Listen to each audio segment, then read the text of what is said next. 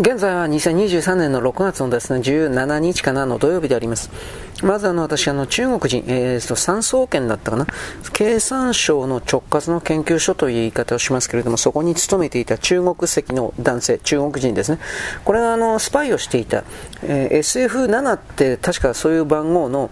超絶縁能力を持っているフッ化ガスじゃなかったかな、フッ化水素ガスだったかな、いわゆるトランスであるとか、変電、変電電圧機、まあ、あいうものは電気バリバリ飛ぶと困困るわけで、そういうものの内部を浸すようなガス、というイメージであります。あとなんか俺半導体に使えるやつでもなかったかなと思うんですが、ちょっとわかりません。で、とりあえずこの超純粋半導体ガス、えー、まあまあ、フッ化水素ガス的なものっていうのは、一番大事なところはこれ日本しか作れない。日本しか作ることができなくて、ノウハウは全部日本が持っているということです。だからそういうものを中国人たちは、韓国人もそうですが、取ることだけを狙ってですね、何年も前から、えー、なんちゅうかな、中国人こうしたスパイを潜り込ませるということ。だから、これらの動きに関して私たちはですね、今まであの、のんびりしすぎていたというか、見つけ次第本当は死刑にしないといけないんですけど、それすら人道側とかでわけのわからんこと言ってるから。だけどそれはもういい加減やめないと日本国国家のお金も稼げないし、安全も、うん、生命財産も守れないとなるんです。中間北朝鮮と言われるですね、この儒教権益というのは、取ることだけで生きている奴らです。騙すことだけ、取ることだけで生きている奴らです。彼らも本当はそんな風に進化したくなかったと思うんだけれども、でもここまで来てしまった以上、彼ら自身がまあ変えるつもりがないみたいだから変わりません。ということは僕たちは自分で自分の体、心、すべてを守ろうと強くやっていかないと、簡単にですね、えー、なんていうか中国人になっちゃうんです。中国人のしかも三角形のピラミッド構造における一番最下層に、えー、なんていうかな、押しと、まあ、最下層どころかその外側に、えー、なんていうかな、押しとどめられてしまうわけです。そういうことを僕は認めません。あなたは知らんけどね。だからあの、あのね、あのね、なんか、してくださいとかくれとか希望します的な人っていうのはね、奴隷を求めてる人なんですよ。はっきり言うけど。支配されたがってる人なんですよ。この大きな事実をだから気づこうとしないんですよ。自分で何かを必死になって生み出そうとしていたら人に簡単に何かをしてくださいなんて言わないんですよ。そしてその人に何かをしてくださいという時も自分自身の複雑な苦しい経験があるからお金を支払わなくてはいけない、対価を支払わなくてはいけないという当然の常識が心の中にあるんですよ、そういう人たちは。ところがただくれ、してくれ、なんとかでなければならないっていう、これを言うだけの人っていうのは、その経験がないんです。全くないんです。だから、ただ口で言えば、その何かを、うん、叶えてくれる。なんで叶えなくちゃいけないのと俺は思うけど、そういう人たちはそこから動かねえんだからしょうがねえだろうと一応言います。だけど、今まではそれらの存在は、えー、ひょっとしたらこれ、これらの人たちも自分で変わるかもしれないなということで、いわゆるあの地球というこの惑星をですね、じっと黙って見ていた、まあ、猶予期間というか、それを与えていたわけです。ところがもはや、最後の、あ、もうダメ、手仕まい。ここから帰るから俺たち。俺帰るから。というふうなことを地球が決めちゃったんで、ここで変わらない人は、まあ、はっきり言って、えー、まあ、苦しみながら死んでいくんです。苦しむということも本当はないかもしれんけどね。あのー、まるでその電気が、電気がついてる状態は明るいです。明るいから部屋の中にここが部屋がある、机があるとか、本棚がある、みたいな形でそれを見ている人、鑑賞者ですか？まあ、見ている人は認識できるんですが、電気がバツンと消えると、そこに仮に物があったとしても、それは見えないわけですから、それはないとする、ないと認識するし、ないと決めるんです。そういうことがこれからの地上でもう起きてますけど起き起きていくんです。具体的にどういう形で起きていくかというと、え人がバンバンと今病死であるとかねそういう形でバンバンと死んでいくわけですがうーんまあどうですかね。これ今病気病死という形で大体は、えー、なんかな周りの見てる人にとっては認識される事態になっていくんですが病気だとか病死だとかすらも認識できないような異常事態。つまり全く健康にしか見えない人がおやすみなさいと言って次の日は目覚めない。それが小学生とか幼稚園だとか中学生だとか。そういう人ですら目覚めない。前の晩まで全くどうも何にもなかったのに。でなおかつその前の段階においても何か異常が発見されたということは全くなかったのに。ただ死ぬ。目覚めない。そういうことが起きてくるにつれて、まあ、よっぽどバカでない限りなん、かおかしいことが起きてると気づくんじゃねえかなと僕は思ってんですが、こんなこと言ってる僕だってですね、こう喋喋り終わってですね、あ、さあ録音終わったよ、さあ仕事行こうかと思ってそのまま死んじゃうかもしれないし、つまりそういうことなんですよ。あの、人間の理解を超えたような何かが起きてくると、人はそれにも思考をつなげることはできません。考えることはできなくなる。そういうことはおそらく、まあこれ実はもう起きてると僕は思ってるんですけど、あのー、そういうことがこれから起きると僕は一応言います。まあ間違ってることが多いけどね。でも多分これは起きてくると思います。で、もう一つは、あのね、これが僕すごい危惧してるんですけど、世界の重要な、特に政治家、僕はトランプ大統領の暗殺を本当に危惧していると言いました。しかしこれは実はトランプ大統領のことだけではありません。世界中の各国の、あの、人々が、指導者が、大統領とかそういう人たちが死んでいくんじゃないかということの疑いを僕は本当に持ってます死んでいくというよりも殺されるということです正確に言えば暗殺ですねまあ、もちろん病気、病死に見せた動きもあるでしょう。明確に鉄砲でバーンというのもあるでしょう。ただ、とにかくその、その国の中で、あのー、なんていうかな、衝撃を、ショッキングな何かを起こすことによって、人々に動揺を誘う。うんそこに波形を、波頭を、エネルギーを発生させる。そして慌ててそれをかっさらう、奪いに来る。とでもいうような動きがこれから大きく出てくるんじゃないかなと見ています。うん、あ私はあなたに何でもですね、あの、精神エネルギーは使える、ガソリンみたいに使えるんだよ、みたいなこと今言ってるけどさ、証拠ないけどね。まあでも、何かに影響力を及ぼしてその何かなるものを実際に動かしてみせるというふうなその一連の言葉遣いの全てに当てはまるものがエネルギーだとするんであれば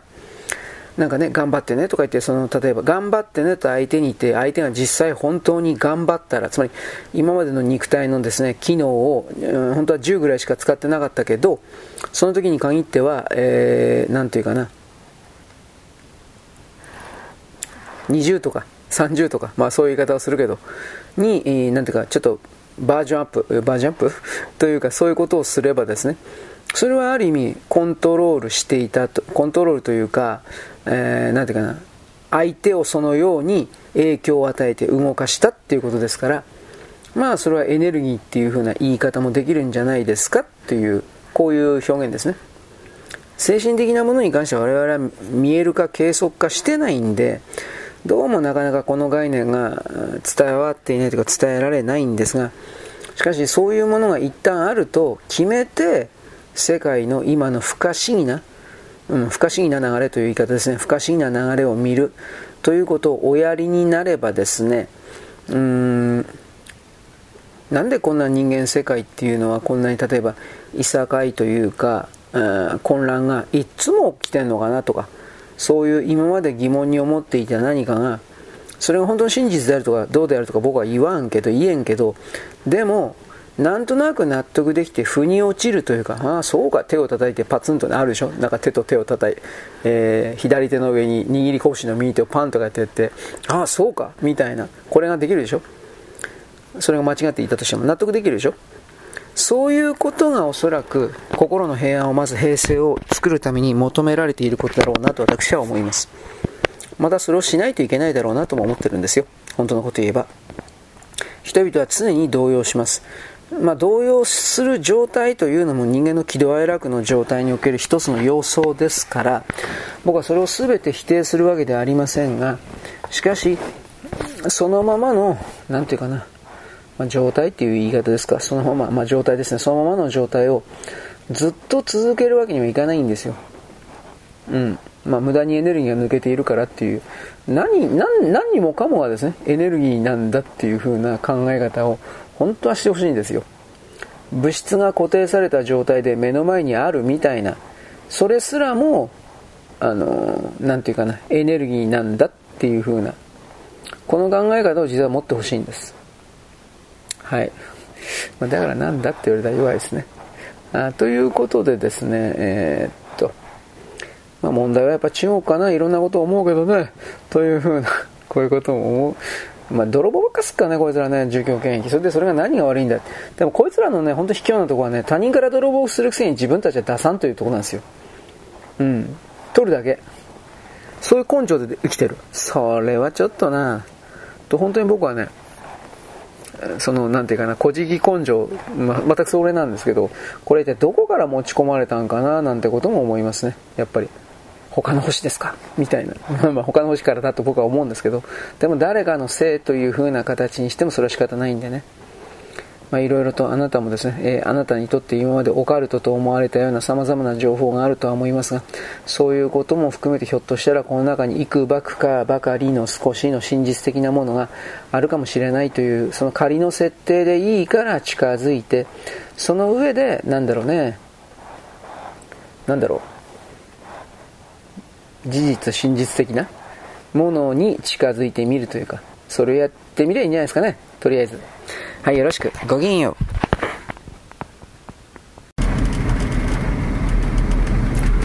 現在は2023年の6月のですね、えー、なんだっけ、17日ですね、の土曜日であります。まず、えー、なんだったかな、なんかすごい事件。えー、っとね、スシローだったかなんか忘れた、くら寿司だったかスシローだったかわかんないけど、なんかとりあえず TikTok か何かで、醤油差しであるとか、ガリとかベロベロ舐めますとかなんかいろいろあったでしょう。これ1件2件じゃなくてですね、10件、10, 10件、20件の中レベルであるそうなんで、僕正直わからないんですが、その中の迷惑動画を上げていた1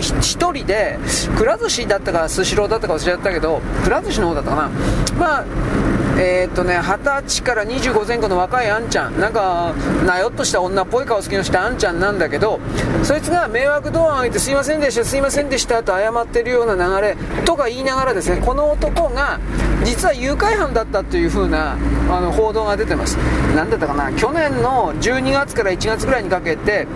名古屋市にいるに、名古屋市にいたんだったか、東京だったか、あ、名古屋だったかな、名古屋にいる15歳の、当時15歳になったばっかりのかな、えー、中学生でしょうね、多分。うん、その中学生。でも受験の時来るかな高校生がだったのかなまあ、中学3年生か高校生の、えー、15歳に対して、女の子に対して、えー、っとね、内に来ればということだと思うんですが、また名古屋に来ればなのか分からんけど、まあ、とにかくですね、あの来れば、うんその売春でどれだけでも金儲けることできるよと、15歳という若い年齢なら、どれだけでもお金儲けできるよということで、その女の子を、うっと、名古屋から東京まで拉致誘拐したのかな？で3ヶ月間ぐらいその男がその女の子を監禁していたというか客を取らせてたんじゃないかなと思うんです。詳細は詳しくその記事には書いてなかったけど、まあ、客を取らせていて金を稼がせてそのうちの何割かを抜いていたということじゃないかなと思うんですがそういうことをやっていた男がくら寿司かスシローかわからんけどそこで醤油差しペロペロやっていたということいや死刑にすればいいんですか。僕最近死刑死刑ばっかり言ってるんですね。あまあでも卑怯すぎますね。ある意味いろんな意味で。つまりあ出来心でやりました。すいませんでした。では全くなく本当の根っからの邪悪のクズだったヘドヘドが出るほどのクズだったということです。ね。うんだからなんかそういう人って結構隠れてんのかなと。いろんなことを思います。僕はあの Z 世代がうんぬんとかで言葉でですね人をレッテル貼りするのは正直あんまりあんまりがだいぶ好きじゃないんです。なんでかって言えばそのことをやることによってその対象であるその人なるもの男女含めてその人なるものに対して紋切り型の外から与えられた7つか8つぐらいの言葉がバーンとこれ入ってきてああこいつはこういうやつなんだでおしまいです。そいつのですねそいつらの背景にもいろいろな人生がおそらくあったはずなんだけどそんなものは全部無視される。そしてもう一つはあのその Z 世代だったら優秀だ的なですね考え方。まずこれは間違いだと思います。生まれた時からスマホがある環境だということは生まれた時から生蔵もんだということです。何も苦労しないで情報を手に入れることができている環境。それは豊かでもあり極楽豊穣という言い方はありますが怠惰な人間性も同時に育てます。機械をあ手に早く効率よくスマートに、えー、何でもかんでもですね操作すること扱うことはできるでしょう。まあでもそんなこと言ったらインターネットにアドレスを打ち込むそのねいろんなパターンを知っとるだけというふうな気もあとアプリを使いこなすそのやり方を知ってるだけというふうな気はするけど、まあ、僕よりはるかにそういう部分に関しては優れているでしょう。だけど逆の意味で言ったらそれだけの人間だという言い方になります。本当の人間といやもう人間なんていうのはもう汚らしいもんです。タンパク質と水分と汚物の塊です。でそれらがエゴなるものお前のことをやりたいやらせろセックスさせろ殺してやるとかこんなことばっかりしかでもこれは潜在意識の中でしかあのね展開されておりません。表には出ていません。表は僕はなんていい人なんだなんてかわいそうなかわいそうな人を助けなきゃこういうクズです。こういうクズがですね、えー、日本全国、世界中にこう、なんていうか詰まっておりまして、ね、リベラルが人権解放が LGBT がとかでやってるわけです。どうしようもねえな。まあまあいいです。言ってもしょうがないんで。まあ僕はこんなかっこいいこと言ってますが、僕はそんな、なんていうか、そういう人のことを批判できるほどすごい人ではありません。僕はこれよりも下のクズです。しかし私はそれを正直に言ってるつもりなんで、あなたには。僕は自分をごまかしません。僕はやりたいと言ったらやりたいと言います。しかし僕の前にですね、そのやらしてあげるわって女にしたら、僕は3秒くらい見ます。チャレンジあ、ごめんなさい。オバマで、なんたらかんたら、チャレンジオバマの演説忘れた。昔なんか俺言いたいな気するんだけど。えー、だいぶ覚えてたような気するんですが、英文で。ね。あまりにもくだらねえんで、もう忘れちゃったよ。まさにけど。だってくだらないんだもん。ということで、まあ、オバーの演説はどうでもいいです。うん、だから本当に、本当に卑怯な人だったなっていう。とっとと未成年誘拐だから多分女の子か女の子の親御さんから訴えが出たんじゃないかなと思うけどまあもちろん重い罪重罪にしていただきたいなと思います。こういう卑怯な人は。と一応僕は言うのです。でですねあとは何やっかな。あ川勝。川勝知事がね何だったかな。JR 東海になんかねじ込んでいます。やっぱり今まで水、今まで水が、水がって言って、今度水全く言わなくなって、今度はですね、なんかようわからんけど、えー、JR 東海がですね、あのトンネルとかその線路を静岡県通してほしいんだったら、静岡県の言いなりになって JR 東海の金で、えー、なんだろうな、新、静岡新国際空港駅だったか、そういう駅を作れと。JR 東海の金で。こいつぶん殴らなダメだわ。いろんな意味で。本当にダメだこいつ。と僕は思いました。ただ彼をそんな風に言わせてる静岡の経済界が間違いなくいるでしょう。欲をかきすぎだという言い方ですね。とは言ってもです、あのー、この川勝知事と言われているものは本当の心の底から新新国際空港、静岡国際空港駅、こういうものを作ってほしいとかどうとか思ってる方は、それはまあできたらラッキーだと思ってるかもしれませんけれども、目的はそんなところにないんですよ。とにもかくにも邪魔したいだけなんです。なぜ邪魔したいかといえば、僕はこの人が中国共産党と目いっぱい繋がってると見ています。僕は静岡県の地場産業というものがどれぐらい中国とですね、中国の関係者、企業と商売をしているのか、中国がなければもう静岡の産業がやっていけないのか、観光であるとかですね、あといろんなものね、鉄鋼機械とかいろんなものあるけれども、そういうもので中国から部品を買ってですね日本で組み立てるとかなんかいろんな考え方あるでしょでも中国の企業がなかったらやっていけないみたいな構造になってしまっている中小企業が、えー、要は静岡の中にどれぐらいいるのか、まあ、多分だいぶいるでしょう。それはなぜかって別に静岡だけじゃなくて日本の地方と言われているものは全てその傾向にあるからです。本は由々しき問題なんだけどとにかくその中国とつながっていなければやっていけないという企業の割合が本当に多いと私は今決めていますがそれらの方々の総合の意見として中国の意向として、えー、静岡ので、リニアモー静岡でそのリニアモーターカーを止めてしまう妨害する邪魔をするということ、えー、っと静岡県と友好省友好姉妹都市というかそれを、えー、提携している中国の省何ちゅう省だったか俺は忘れちゃったけどそこが今リニアモーターカーの線路引いてます。でそれの開業が2027年ぐらいじゃなかったかな。26か27かどうかそんなもんだったと思うんですけどそれがですねとりあえず日本よりも先にそれをやりたいんですよ。まず世界一速い商業用リニアモーターカーという称号を勲章を欲しいということ。そしてそれをもちろんですね世界中に売り込みをかけるんですよ。世界で一番最初に中国中国の技術は最高だという風な形で,、ね、で世界中にそれを売り込みをかけてその上で日本の仕事を奪うというか、まあ、と今までやってきたことだからそれはだからそういうことを踏まえて、うん、どうなっていくんですかっていうことなんですがこの川勝さんはね何だったかな琉球独立計画だとか、沖縄は沖縄共和国だったかな。まあそういうふうに独立しなくてはいけないということを昔から言ってる人です。気違いです、はっきり言って。学者崩れという形でありますけど、これは明確に中国から金もらってる人なんだろうなと、僕はそのように判定しておりますが、そういう方がなんで知事になったのかっていう、まあ多分大きな力働いてると思いますけれども、うん。だから妨害することなんで、目的が。水がダメなら次は、あの、なんか、JR 東海の金で、あのー、新しい空港、そんなもん JR 東海運言って言うわけないじゃないですか。何の意味もねえんだから、はっきり言って。そこに駅作ったところで JR 東海のそのリニアモーターカーに乗り降りする客なんてたかが知れてますよ。ほとんどいない。で、確かに茨城国際空港だったら、な。んかそういう茨城県なんて空港なんかいるのと俺思うけど、そういうところを作ったばっかりに、中国人が山ほどですね、乗り降りするっていう風な形で、中国の侵略の拠点の一つになってるというか、こういうことを多分中国から命令されてるんじゃないかなと思う。なね、この言い方ね、川勝さん自分持ってないから、権威に弱いから、明らかに中国共産党にコントロールされる人形でしょう。と僕はこういうふうに捉えるんで、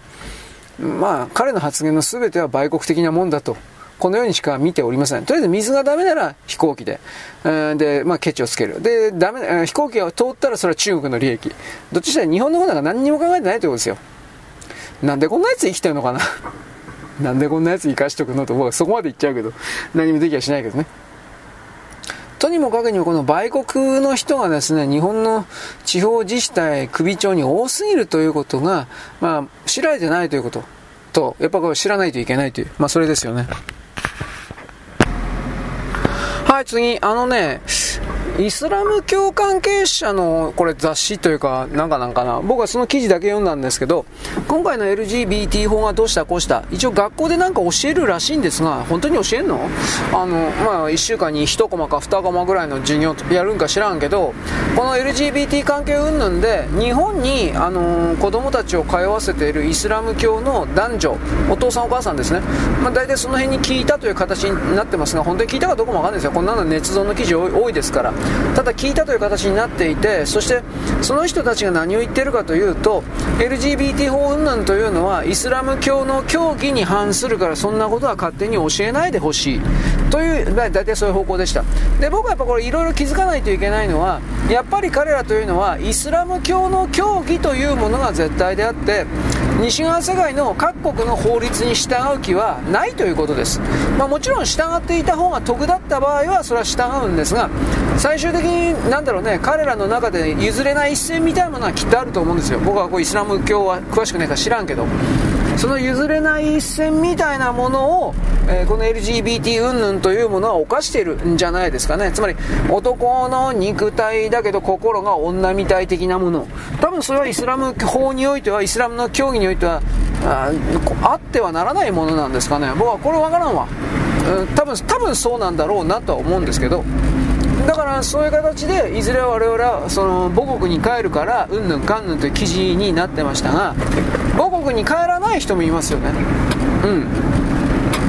結局そういうのどうするのかなと思って。あの前日の川口市の、えー、クルドか。自称かわいそうなクルド難民全然かわいそうじゃないと思うけどそもそもそんなお金あのどうして難民なんですか？そんなたくさんのお金を持っていてなぜ日本にまで来れるんですか？つまりこれ私何度も言ったけど斡旋業者がいるっていうことです紹介業者がいる。紹介料10万円とか15万円とか払えば日本にあのー、ていうか引っ張ってきてくれるというかそういうのがいるんです。そういうのはいるんですよ本当に。で大体それが中東人だったり中国人だったりするんです。だからその全然かわいそう何歳何金稼ぎに来てんだあいつら全然かわいそうじゃない。難民のふりしてたら便利だからしてるだけですよ。だからその入管法改正がなかったから日本には居座り続けやすい。日本は簡単に何、えー、ていうかなずっと長期滞在できて犯罪しても外国人には優しいみたいな。非常にぬるい、えー、法律だったということです、うん、どこがだってそうですよね。だからそういうことを含める舐められていた状態を是正したのは正しい。そしてこれが本当に戦争になる。台湾と中国の戦争になると私は一応言いますがならなかったらもっとひどいんですよそれは台湾が白旗上げて中国に降参するということですから台湾およびあそこら辺の海上航路が全部中国に取られるということですよそうなった時には中国様に従え。逆らうなというデニー玉木みたいな。あと日本の中の林芳正みたいな。河野太郎みたいな。身長は中国様に奴隷になるんだ。中国様の奴隷になるんだみたいな。創価学会とか山口とか公明党とかああいうのしかああいうのが声でかくなるんですよ。冗談じゃないと僕は思いますよ。あなたは知らんけど。うんだからそういうことをちょっと現状時点の世界の動きで、えー、なんとか少しでもいいから予測しないとダメです。僕はダメですとまで言い切りますこれは。あのあなたが自分自身あなた自体自身でいたいのならという条件はつけますけどね。はい。あとはね、なんか、ダブルワンだったかな僕は知らんかったけど、女性だけの F1 みたいなのがあった、あるんだって。で、でもね、それ、3回ぐらいレースやって、で、おしまい。破産したんだって。で、スポンサー探してたけど、誰もつかんかったんで、おしまいという。まあ、そうっすか、みたいな。女の F1 でバカにするわけじゃないけど、多分ダメだろ。それは女にはですね、あの空間認識能力が男よりもはるかに劣っているので、もっと言えば女は地図読めないんで、だから F1 やってもダメだろうと。最初から分かってたことじゃんと僕は一応言うけどさ、あなたは差別ねとかって。ね、やらしてくれたら、えー、今の考え方改めます。でもやらしてくれてろくな女は女やからね、本当に。8チャンジ、さっき言ったオバマみたいに。まあいいや。じゃあですね、あのー、女の側からすればですね、あなたが私のことをそんな風に選ぶだけの素晴らしい男なんですか？チンチンでかいんですか？その最後のチンチンでかいだけはお前はっきり余計だろ、お前。なるほど、なめやがって。もうだんだんですね、まあ、なんか向か動物的に起こる野蛮な僕、低俗レベルな幼稚な僕に落ちておりますけれども、基本的にはですね、うーん、いや、まあ、やめよう。こう、男と女の話をしたいわけじゃねえんだよ。あの、とりあえず、あの、女性の F1 は多分、つまんなかったんだと思いますよ。単純に、スピードが出ない。コーナーリングにしたところでトロトロやっている。だから、全員がその程度のレベルだから、見ていてつまんないんでしょ。だからそういうことを踏まえて客がつかなかった、観客も来なかった、テレビも、まあ、放映してくれなかったとかいろいろ重なったんじゃないですかね。そういう言い方をします。まあ、別に女性、あのね、男性の今の F1 の世界は別に女性が入っちゃいけないっていうふうに差別してないですよ。過去に、えー、っとね、アイルトン・セナとか、プロストだったっけ？なんだっけ？マンセルだとか、ああいう相当昔の時代ですが、女性のドライバーが1人ね、ワンシーズン確かどっかに入ってたっていう記事あった。どうだったかな？まあその頃の有名なとこじゃないですよ。フェラーリ、ウィリアム、ウィリアム・ルーノ、フェラーリ、あともう一個何やったかな、ホンダか。えー、マクラーレン、ホンダか、あの時代は。ああいう時代の、その女性ドライバー、どこにいたんかなまあ、とりあえずいたけど、全然成績残せないで、あっという間に消えちゃったんですよ。だからその、これなんですよ、結局。トランスがどうとか LGBT って言ってるけど、結局それが男の能力が、肉体的能力が上なんですよ。その代わり人間の平均年齢においては女よりも男のがいろいろエネルギーを使うからという言い方をするけど先に死ぬんですよ。そんな風に面倒くさくなく考えた方がいいです。で、まあ置いといて、まあ女の F1 ね、うん、まあダメではないけどどうなんですかね。また、それ、そこの領域に僕はあのトランス、体肉体だけど、中身私女やと自称するだけで、そういうやつが入ってこない前に潰れてよかったんじゃないですか。そういう領域に入ってくる男っていうのは、じゃあ男同士のスポーツのその中に入っていくと、大抵最下位のようなやつなんですよ。それが、これが現事実で現実なんです。で、でもそういうので女のスポーツを、賞金をかっぱらっていくっていうんだら女からすればたまったもんじゃないですよ。そういうことを踏まえてね、あの、公平とは何かと。ね。公平。英語でどういうのかな。まあまあ、そういうことをですね、考えていただきたいというか、僕はそれを思うわけです。うん、まあそんなとこですかね。あとなんか、なんか、なんか一つ二つあったような気するけど まあいいや。えー、これ覚えていたら後で言います。よろしく。ごきげんよう。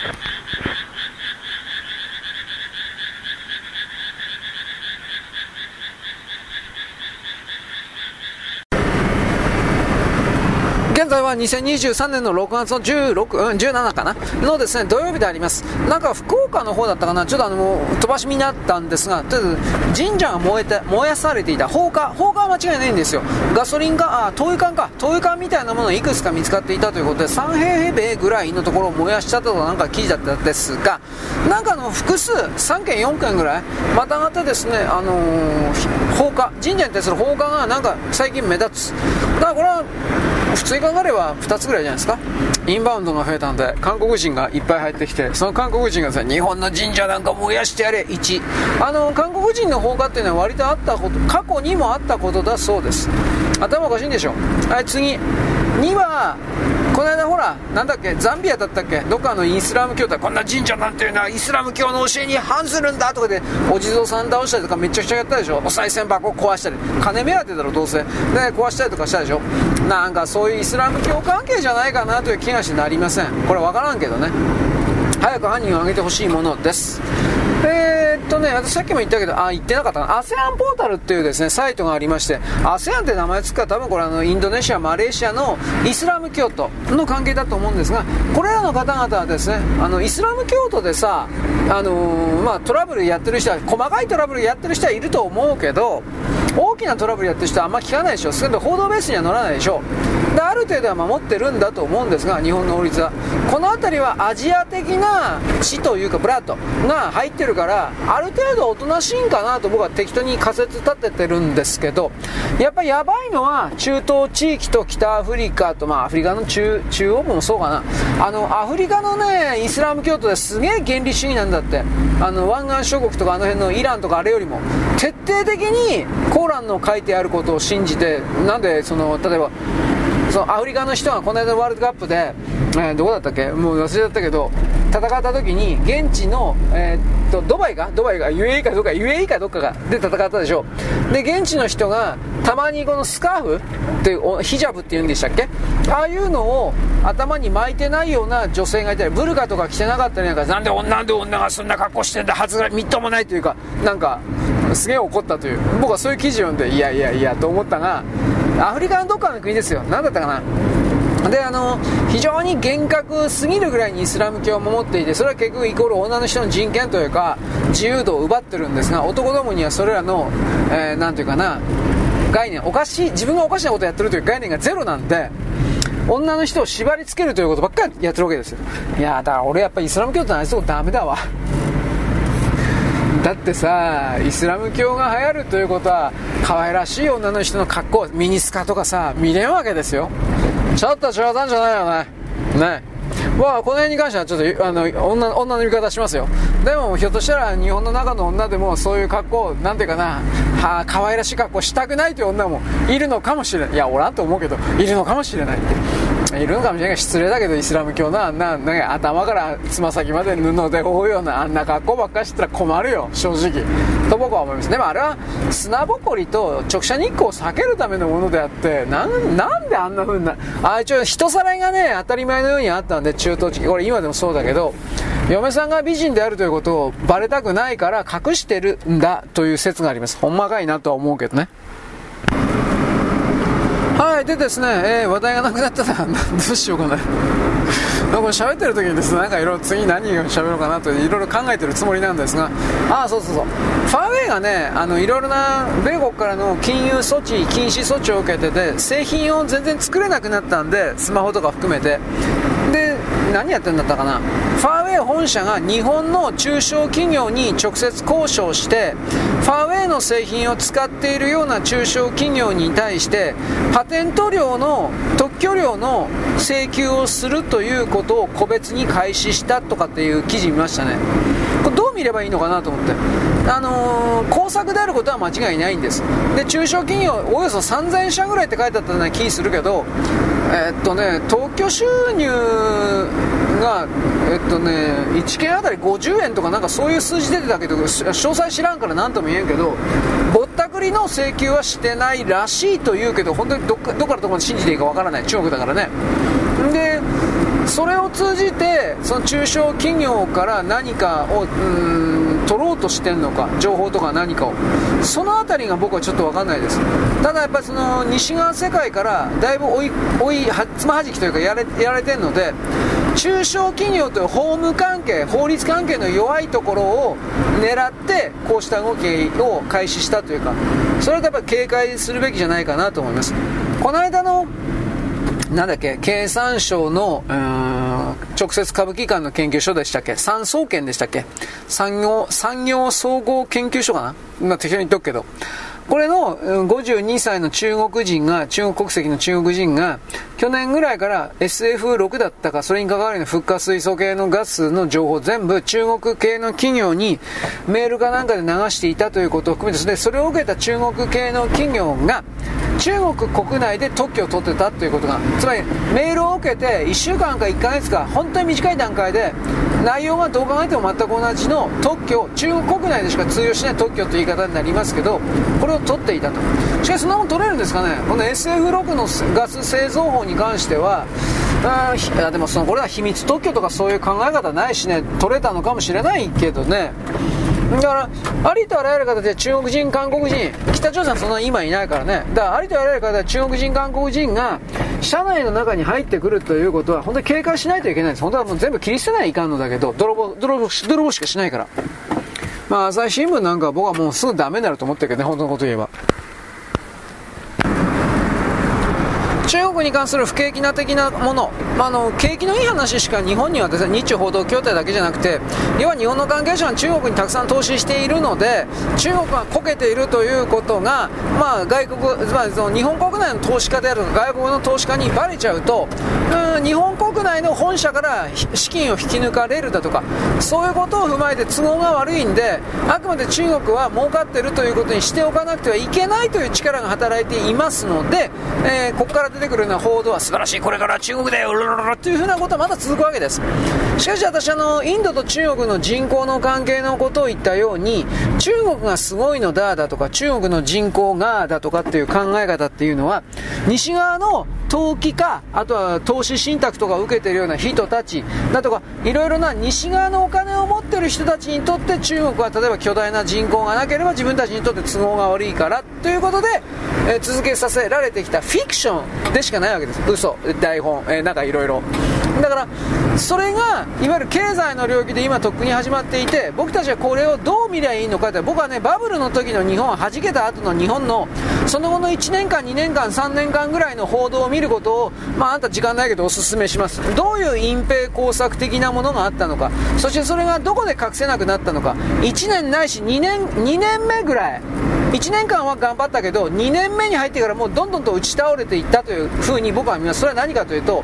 お金の借り換えができなくなったんですよ。で、借金を A の銀行の借金を B の銀行から借りて返すということができなくなったんですよ。1年後ぐらい。2年目に入ってから以降。そういうことが僕は今の中国で、まあ、どの辺がスタート地点と見るかわからんけど始まっていて、で、どこかでその止、ま、その自転車が止まるだろうなと思って、ただ中国があの資本主義国じゃないんで、その辺りをですね、政府が無理やり助けるとかそれやりますから、この辺りがどう動いていくかちょっとわからんところです。でも、永久に逃げ続けることは僕はできないと思ってますよ。はい、よろしく。ごきげんよう。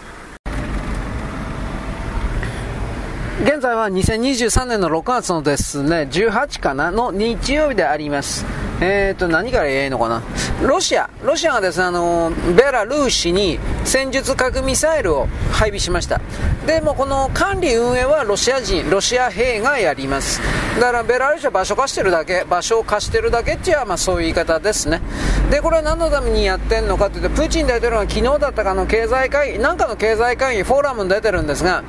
えー、っとロシアに対して強硬な態度のを特に取る国家4つ。バルト三国とポーランド。これがロシアの敗北を強く願っているいろいろな姑息な動きをしている。これをあの核兵器を配備することによって黙らせる。抑止力なんでしょうね。プーチン大統領の考え方すれば。でアメリカとしてはこれを一応監視していると。核兵器を発射するという準備の準備段階は、まあ、目撃されてないと、まあ、だから大丈夫っていうわけではないんだろうけどね。であの米国の核兵器を欧州にとかでよくわからんことが、いや、まあ、とっくにあるだろう。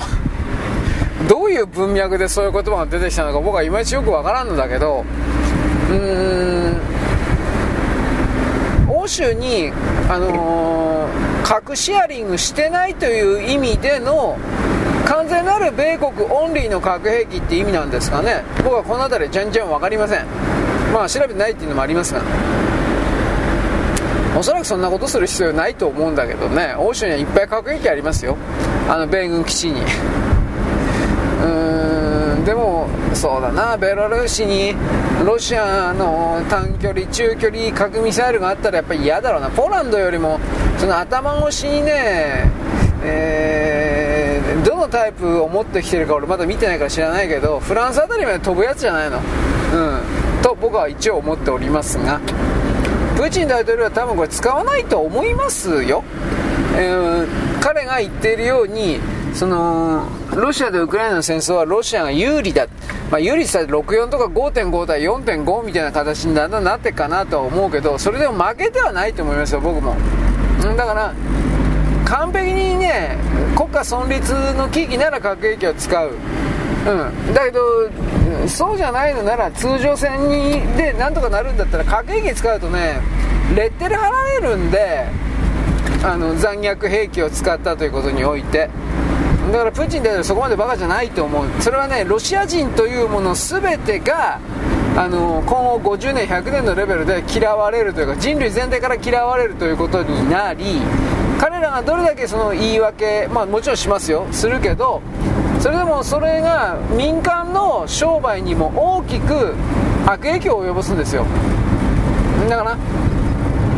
多分僕は使わないと思います。まあ、でもどうですか？使わないで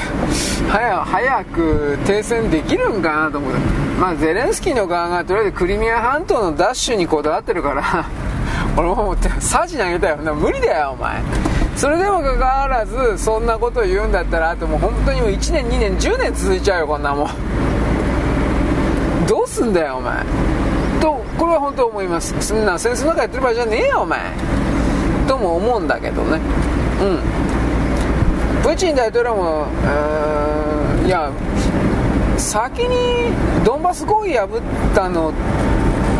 ミンスク合意か。ミンスク合意を破ったんだったかドンバス合意破ったんだロシアの方ですよね。どっちだったかな。でその後で、えー、っと東部の州における監視あこれこっちはドンバス合意か。うんだからどっちにしたってねあのー、遠くから、まあ、日本は遠いからね。やっぱりこのスラブ人同士が自分が正しいと戦争をやっていると。エゴの拡張ですね。でそのことではっきりや何の関係もないようなロシア人の普通の人ウクライナ人の普通の人。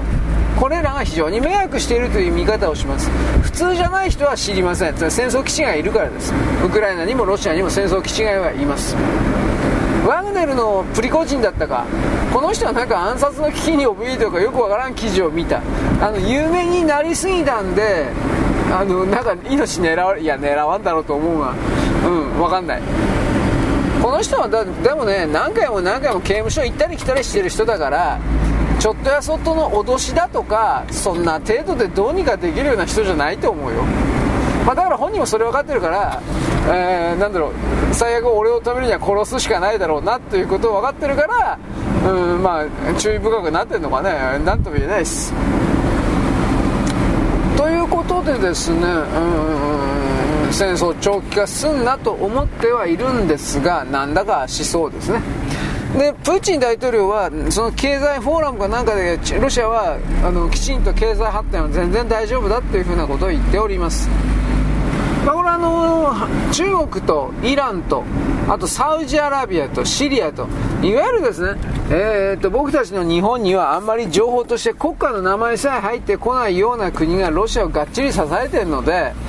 あのー、潰れるってことないと思いますよ。んで僕は本当に危惧するのはサウジアラビアがブリックスに入ってでそのことでだんだんと今以上にロシアとの接近というかそれを強めた場合においてはロシアはまだまだままあ、まだまだいけると思いますよ。残念ながら。あのねこれ言ってなかったと思うけど日経がね昨日ちらりと言ってたんですがサハリン2だったかの石油というかあったでしょう。あれのあのガスの代金支払いというものを人民元でやってるという記事でした。日経で。ルーブルじゃなくて人民元かよ。というふうに思ったけどえー、っと、ロシアは今、大部分、えー、中国が用意した国際決済システム、CIPS、SIPS でいいと思うけど、こいつを順次、うん、なんていうか、だいぶ使ってるので、やっぱこの人民元で支払いをしてくれた方が、手元に人民元のストックができるから、で、それを他の国への貿易の支払いに充てるという。だって人民元の採用国家が増えてるもん増やしてるというか無理やりにねブラジルとかほらルーラ大統領が人民元のそのなんていうの貿易決済 OK よってやりだしたでしょ。ドル外しちゃったでしょ。あドルドル追放はしてないけど人民元も OK よっていうふうになってなってるんですよ。でこれが多分世界の数勢になります。あのドルを外すことなんて怖くてできないけどあのドルは置いといて人民元を併存して使えるということ。でもそれはですね国力の、あのー、増大によって自然と気づいたらみんな人民元ばっかり使うというかそういう風になっていくわけです。米国はだからこのことに対して本当はもっと真剣になって対処方法というかなんかしにはいかんのでせないあかんのだけどなんか全然できてないですね。だから本当にネオコンというのは民主党というのは経済がねでも経済関連というか経済ができるゼロなんだなって昔から本当本当そうなんですよね民主党って。だからそこから考えた時にちょっとやばかなりやばいなと僕は思ったよ。日本ですら簡単に人民元決済ゾーンの中に入らざるを得ないという風に持ってっちゃうんかなと思って。うんまあ弱ったもんだね。一旦人民元のね支払い決済のその中に入っちゃうと次簡単にデジタル人民元になってデジタル人民元あなた調べりゃ分かるけどあれは通貨じゃないんですよはっきり言って。あのー、完全スパイ道具なんですよ。どこで誰が何時何分何秒にお金を入れたか買ったかそしてどんな品物を買ったか全部中央サーバーに連絡されるんですよ。プライバシーゼロなんですよあれ使うと。とどんなものを買ったかまでで大体その人の例えば思想遍歴どのような思想の持ち主かということは即座に分析できるし食べ物でどうこういうものを買っていたらあこいつはきっとおそらく病気持ちだなだとか。か食べるもの大体分かりますよ。何もかもがあの中国共産党の中央サーバーというかそういうところに集められて個人情報が。で攻略というかそうしたもののためにですね使われるわけです。こんなもん絶対ダメですって僕は思いますよ。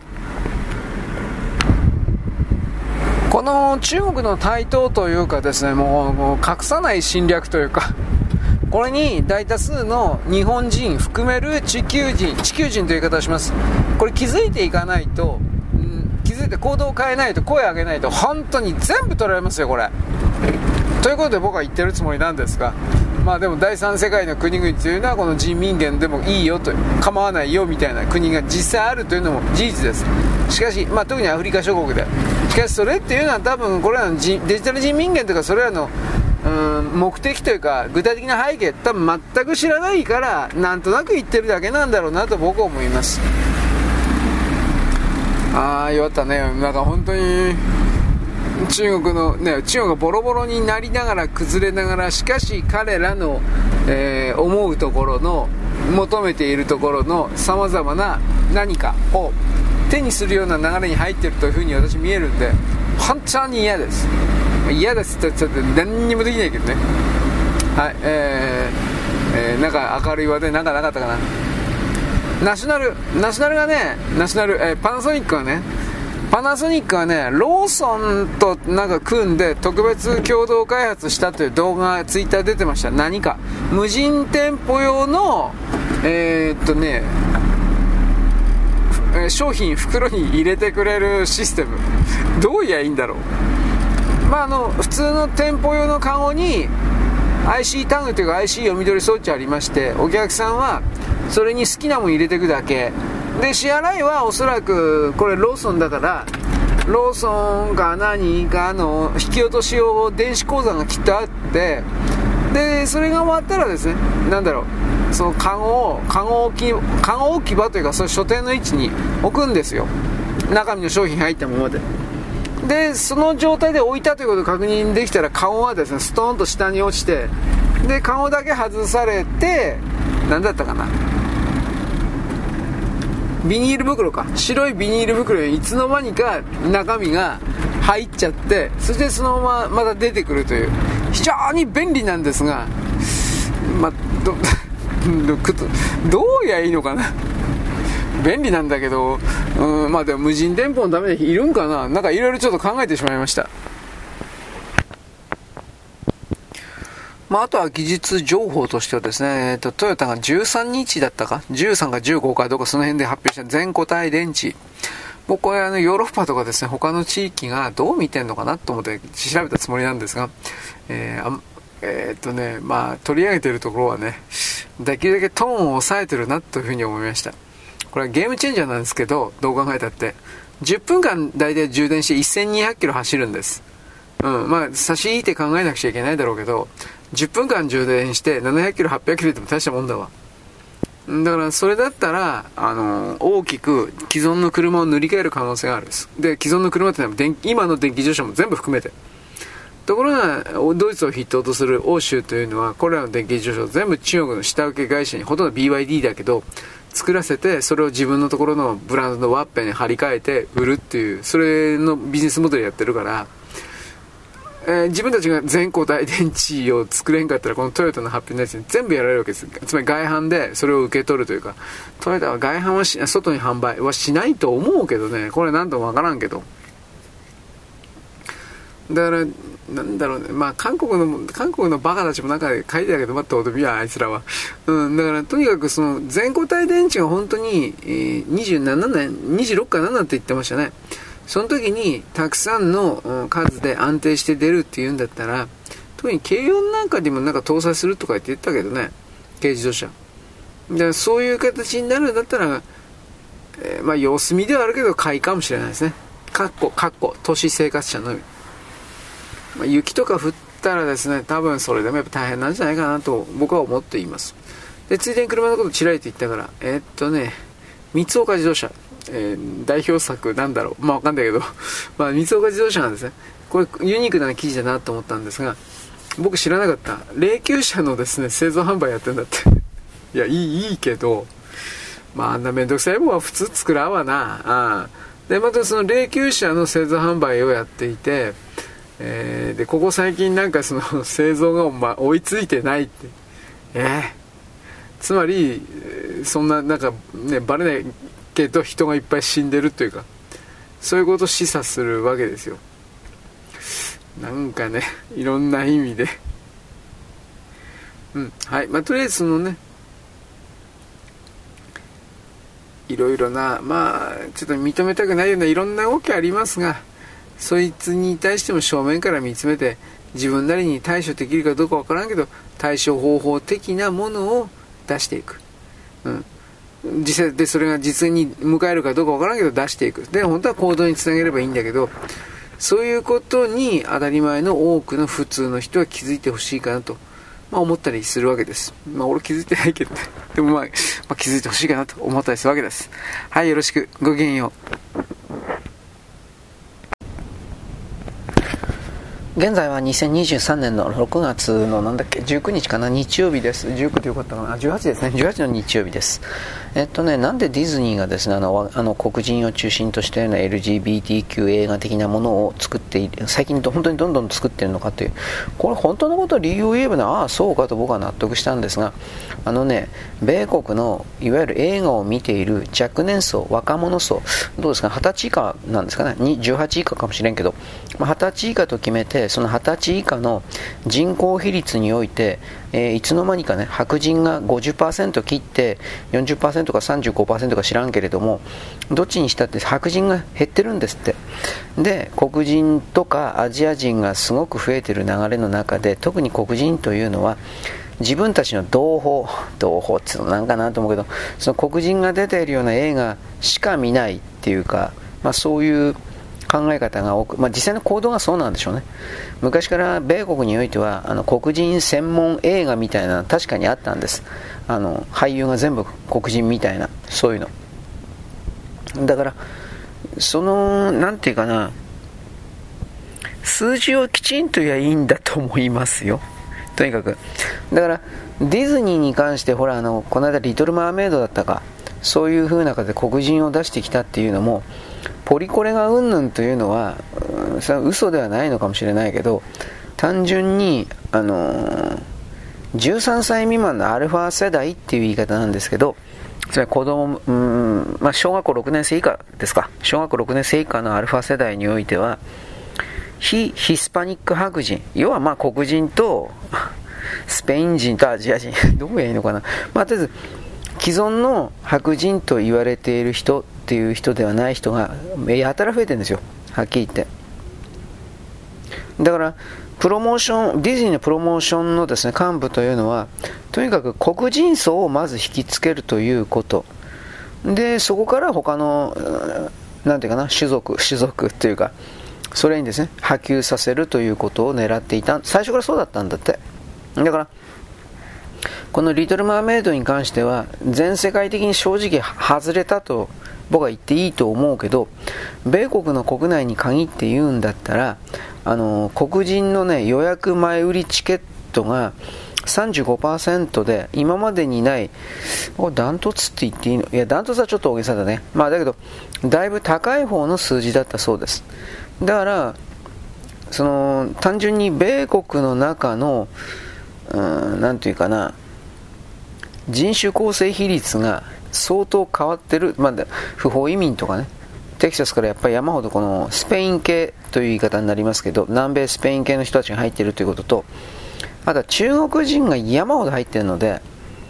米国、あのなんていうかな、移民国家とか言いながら白人が、もともと実は少なかったんだけど、全世界における白人の比率っていうのは確か35%前後なんですよ。もうちょっと少なかったかもしれないけど、およそ35%なんです。で、国、有色人種と褐色人種、あ、まあ、褐色と黒人か。いう黄色人種と黒人合わせて残り全部っていう言い方です。だから、それの比率がね、だいぶその白人が押されてるというか、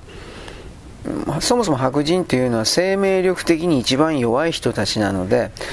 えー、子供が生まれにくいんかなこれは僕わからないです。子供が生まれにくく、生まれてもすぐ死にやすいということなのかなという気はするんだけど、昔の米国の戦争映画とか見てるとね、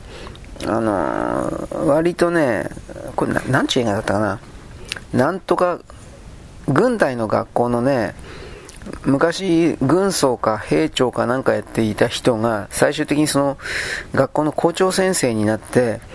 指揮官、士官を育てるような学校だった。あのアナポリス、ネクロポリス、まあなんだっけ、なんかアナウエストポイント、アナポリス、アナポリスだったかな。うん、まあだからそれのね、形で実際の人だったそうな、実際の話だったそうなんですけれども、あのー、その映画僕見た時に、ね、何だったかな。その人の子供さんが生まれて、1週間で死んじゃったみたいな。うん、なんかそんなような描写があったのだけ覚えてます。他の映画でもなんかそんなんみたいな気するな。だから、アメリカ国内、当時の、えー、っとね、第二次世界大戦起きる少し前から第二次世界大戦中ぐらいの期間において、子供が生まれても、うーん、まあ割と死にやすい、ちょっとこんな言葉使っちゃいダメだけどね、死にやすいというか、まあそういうことがあったのかなっていう気はします。結局のところですね、あのー、抗生物質だとか、なんかいろいろなんでしょうね。そういうものはまだ全然、あの、揃ってなかったからっていう言い方ですかね。助かるべき命が、助かんなかったっていうことなんでしょうかね。なんとも言えないですけどね。はい。ということでですね、えー、この、もうなんか見た人俺いないからね、これに関しては俺何も言えんわ。あの正直言うけど。ただ、リトル・マーメイドに関しては日本でです。本当かどうかわからんけど、2週連続1位を獲得とかって言ってましたけどね。で、僕これ全然知らなかった。スパイダーマンの新しいのやってんの？どんなんか、もう話題にさえならないからわからんけど、うーん、マリオがもうだいぶやってて、それでも日本国内で3位じゃなかったかな。なんかそんなんですよね。だから、うん、どうなのかな、まあ、に、日本はやっぱりそのあれですよね。俺は人のこと全然言えないけど、やっぱ自分のない人が多いから、話題だっていうだけで、全米が泣いたとか、ああいうやつ、というだけで、やっぱりその、見て、見てしまう人がいるのかな。その辺はわからんけどね。まあ、どあまあ、映画に関してはね、映画評論家が何かで言ってたんですけど、映画会社が、あのー、地上波テレビの、いわゆる今、今、木曜ロードショー、金曜ロードショー知らんけど、なんか、ああいう感じの映画やってるとこあるでしょ？あの深夜帯でもいいけど、え、地上波のみんな見られるような、その映画枠を買ってでその上であのー、今から小中学生ぐらいのこれから大人になるような子供たちに向けて主に日本の実写映画っていうことなんでしょうね。日本の実写映画を定期的に流し日本の映画を好きになる層を育てていかなければあの実写映画っていうのは日本の実写映画ってアニメに全部やられちゃってもう生き残ることができなくなるみたいなことを言ってるわけですうんだけど僕に言わせりゃ、まあ、これ他の人も言ってたけどツイッターでね今のアニメというのはさらに子供向けですらないんじゃないかっていううん、そう思うんですよね。子供向けではないんじゃないか。どうなんですかね、もう、今、単館上映的ななんかね、こんな原作とこどこにあったの？みたいなアニメ結構あるでしょう。えー、劇場でやってるでしょ。知らないんですよ、これ。これ何これって。本当に。だから、そういうことを踏まえてね、価値観の多様化って言ってるけど、これどうやいいのかね。そんなんじゃないと思うんですよ。単純に面白くないもんは面白くないというだけのことじゃないかなそれがアニメであろうが実写であろうが面白ければやっぱ人は見るんですよだけどそういう当たり前のことを見つめずにあの何て言うかな。補助金が足りないだとかさ。ね。そういう感じの誰かが悪いっていう風なこれまあ去年ぐらいにヤマト見ましたよその日本映画がどうのこうのアニメがどう批判したってどうにもならないでしょ。う批判したって日本の実写映画誰も見ない。なんでかって言ったら面白くないからなんですよ。でも翻ってじゃあ僕あの極左の人たちとか親中派新韓派の人たちみたいなあのー、なんだっけ？韓国映画？韓国動画？どうしたこうした？全くなんか見ようという気にならんのは偏見とかそんなんじゃなくてつまんないってことはもう大体分かってるからですよ。いつも同じことやってるだけやもんあいつら。どっかでねあのねいろいろ作り方を学んだんか知らんけど一旦学んだ作り方の繰り返しやってるだけですよね。あの画面の見せ方とかキャラクター入れ替えてるだけですよね設定構造を。と僕はこの結構映画に関しては厳しい言い方をするんで僕は彼らのその韓国映画すごいとかそういうことは全く思ってなくてね。中国映画と大差ないというか中国よりも下下だと思うこともあってね、まあ、でも中国はそんな言い方いやまあ大陸の人たちのセンスはちょっと僕には上長すぎてついてこれ言いましたね昔ね。カット割りとかワンカットが長すぎてなんでこんなことやってんのっていうふうなこと言ったけど。それは結局中国人という大衆消費者がまだ映画というものを多種多様で見てないので、うん、中国のみのそうした映画発信、映画情報発信しか見てないから映画ってこういうもんだっていう頭しかないと思うんですよ。昔あのソ連がね、ぶっ壊れた時にアメリカ人が旅行者としてどんどんとソ連の国内に入っていった流れの中でソ連人はつまりロシア人は初めてそのアメリカ人と自分たちがメンタリティ的にあんま変わらないということを知ったんですそれまでのソ連人ロシア人というのは今の北朝鮮とか中国とかの連中がやってるように西側世界の国々の人々は政府によって抑圧されており搾取されておりあの本当の自由なんか全然なく彼らの政府が我々我が国北朝鮮とか中国に向かって流してくるような情報は基本的に我々我が国の国民を騙すためのプロパガンダだっていうふうに、まあ、思いっきり言ってるわけです。言って言ってきたわけです。ところがやっぱりそれがですねあのー、実際の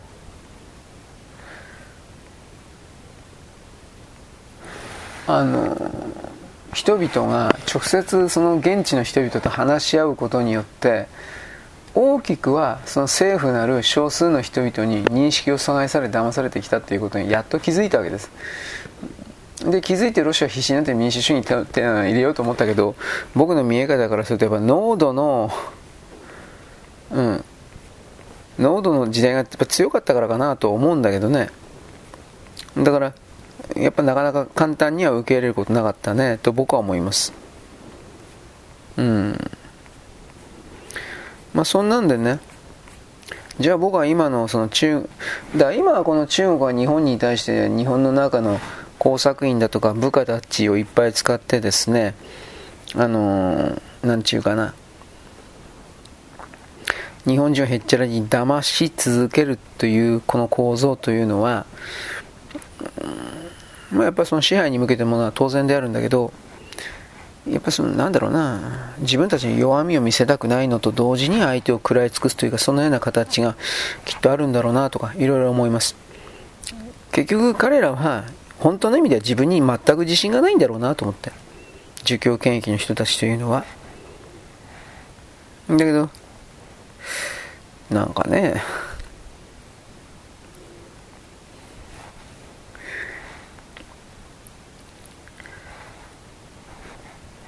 そんな幼く未熟、未熟で薄汚いとまで言うけど、そんなものに付き合ってる余裕もうないしね、人類には。僕はその立場なんですよ。だから、ここで生産するとかって言葉が出た時には、うん、あの人たちには自滅してもらうしかないのかなと、できもしないことを僕は言うわけです。はっきり言うけど。まあ、それは日本人の僕の含めるあらゆる人類においての支配、搾取、コントロールを求める人たちにおいてはそういう自滅を求めるということは何のかな？ほっといてもほっといても死ぬっていう人もいるけど。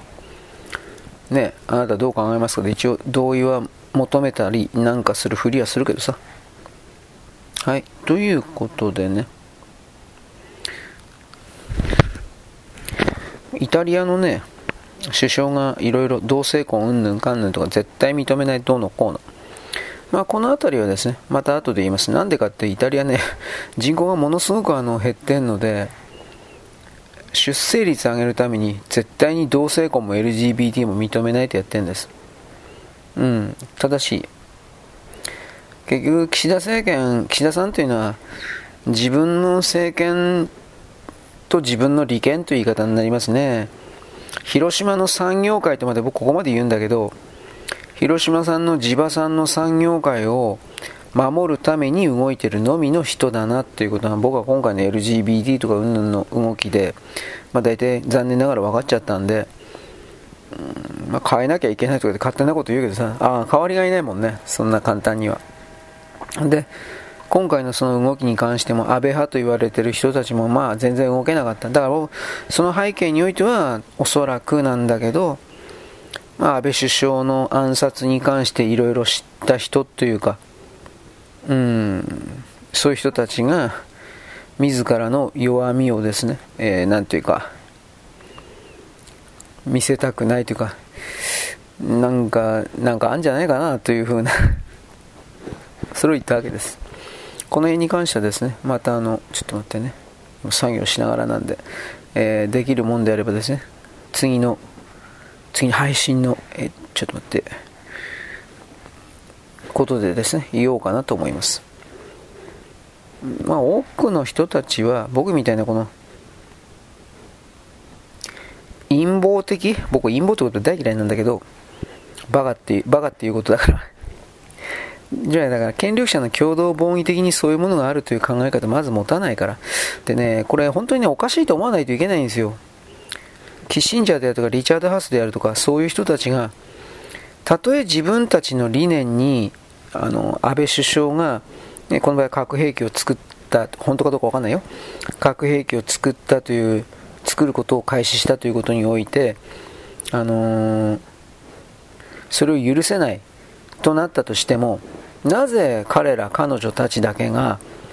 安倍首相を一方的にその命を奪う殺すということが彼女彼らたちだけには許されるんですかということなんですよこの当たり前のことを極左のね何かあったら安倍悪いとかね、あの、安倍を、安倍さん、安倍首相を生かしていたらね、戦争が起き起きたんだ、世界戦争になったんだっていう人はね、この部分言わないんですよ、絶対に。で、もしその安倍首相がその、何というかな、核兵器を作っていて、それは許されないことなんだ、うんぬんかんぬん。統一教会で赤ん坊の肉を食って、うんぬんかんぬん。そこまで貶めるんだったら、だから僕何度も言うけど、なんでそういう物的証拠みたいに出さんのっていうふうに僕言うわけです。あのー、口で言ってるだけなんですよ。で、アメリカの、その、ジャーナリスト界隈で、大体その辺の情報がいっぱい出てきたから、そうなんだって言うけど、違ってたらどうするのかなと思って。あと僕これ前にも言ったけど、それらのアメリカのジャーナリスト界隈的な人たちが、もちろんキッシンジャーすらも、今回の命令を下したとされるキッシンジャーとその辺たちすらも、実は中国の情報機関、超限戦によって、20年ぐらいかけて騙されていたんだっていうことが、ほんこの辺の情報が本当だったら、あの人たちはどう責任取るのかなと思って。間違えて人の国の政治家を暗殺して、で、あ、間違えましたの一言も言わず、いや、言ったって許されることじゃないけど、一言も言わず、で、雲隠れして、リチャード・ハスターと女の名前忘れてまたこの言ったけど、雲隠れしたらそれで許されるんだ。白人だったら許されるんだ。そういうことは。帝国の市民だったら許されるんだ。そういう部分が本当に多くの人々に、なんていうかな、発見されちゃって、なんであなたたちのような残虐で残酷な人たちが人類の上で勝手に支配層を気取ってるんですかっていうこと。で、その核戦争、世界核戦争を起こしたくないからっていう、でもそれは極左の人たちが言ってますが、当のキシンジャーとかそのリチャード・ハースを含めるその女たちは言ってないんですよ、何にも。黙って勝手に殺してるんですよ。まあ、そのね、岸あの安倍首相を殺した云々の話で、この辺が本当ならという言い方になりますけど、いろいろとですね、僕の言った一連の情報全てが騙されてるだけ、よくあることです。しかし、そういうの全て含めてですね、あなたは今までのあなたとは違う形におけるもうちょっと広範囲な情報を自分で取得して自分で考えるという癖を訓練をした方がいいと思いますよ。なぜならばこの世界は騙しだらけだからです。本当嫌になってくるわ。でもそこでくじけちゃ試合終了なわけで。それはいかんわね。立ち向かってキャーなきゃしょうがないわけです。よろしく。ごきげんよう。